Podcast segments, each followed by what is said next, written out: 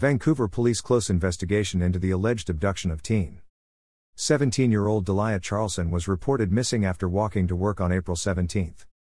On Wednesday, April 26, the Vancouver Police Department's Missing Persons Unit closed its investigation into the alleged abduction of Deliah Charlson.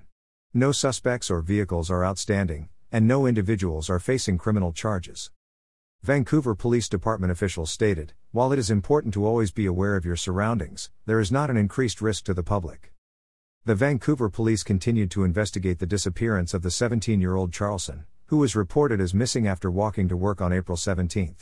Deliah was located in an area unfamiliar to her, the same afternoon at about 6:30 p.m., near SE 77th Ave between SE Woodward Street and SE Tibbetts Street in Portland.